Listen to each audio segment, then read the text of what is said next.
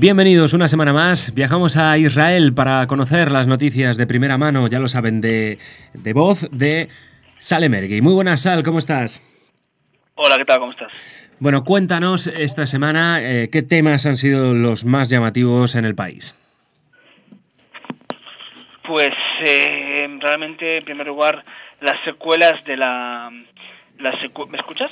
Sí. Pues las secuelas, las secuelas de la escalada en Gaza y justo enseguida ha habido evidentemente el enfrentamiento en la frontera de Siria, eh, un enfrentamiento bastante duro con una respuesta israelí contundente. Por primera vez en mucho tiempo Israel bombardea y reconoce que bombardea bases militares sirias en la frontera, cerca de la frontera, en los altos de Golán, como respuesta al atentado o al ataque contra soldados que fueron que provocaron cuatro soldados heridos, entre ellos uno grave. Hay que tener en cuenta que desde que Israel supuestamente atacó un arsenal sofisticado de Hezbollah en el Líbano, con la frontera con Siria, pues han habido como mínimo cuatro ataques contra soldados israelíes en la frontera del Líbano y de Siria.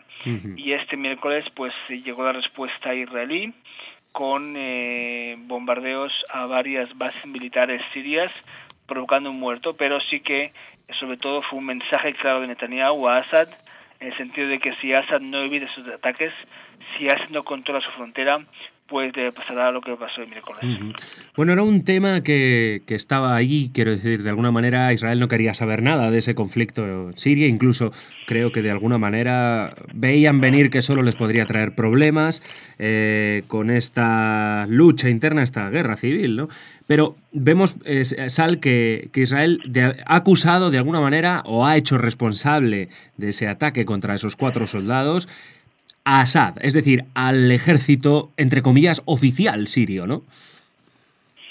Sí, bueno, Israel considera que en Siria quien manda ahora mismo el régimen sirio es el responsable de lo que pasa en Siria. Evidentemente, Israel sabe y conoce que en la frontera hay grupos rebeldes también y sabe que Siria es un país dividido, anárquico y en violenta guerra civil, pero eh, según Israel, eh, los ataques han sido obra de Hezbollah con el apoyo de, de Assad, es decir, eh, la gente de Hezbollah, por ejemplo, no puede activar un, un detonador, no puede activar un explosivo en la frontera israelo-siria sin el permiso de Assad y, por tanto, eh, Netanyahu considera que Assad puede hacer más para evitarlo uh -huh. y evidentemente tras este mensaje Siria seguramente aquí consideran que Assad por mucha retórica que, que ponga Assad no le interesa en absoluto tampoco a Hezbollah le interesa a Hezbollah un enfrentamiento amplio con Israel, porque imagínate, en varios días Israel puede destrozar todas las baterías defensivas y muchas bases militares de, de Assad.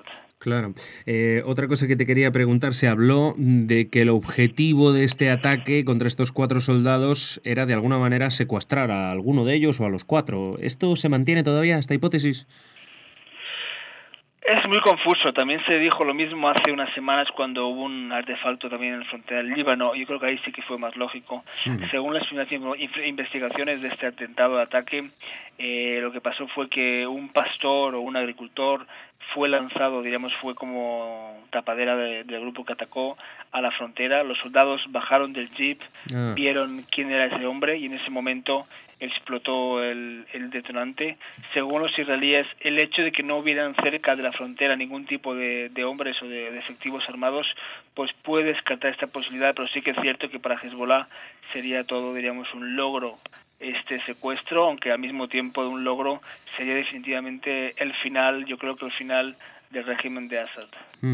Oye, Sal, y es descabellado pensar que tras estos ataques también se encuentren las fuerzas denominadas como rebeldes, precisamente para lograr lo que nos has dicho, una intervención de Israel que, que digamos, desmorone un poco el, el ejército de Assad.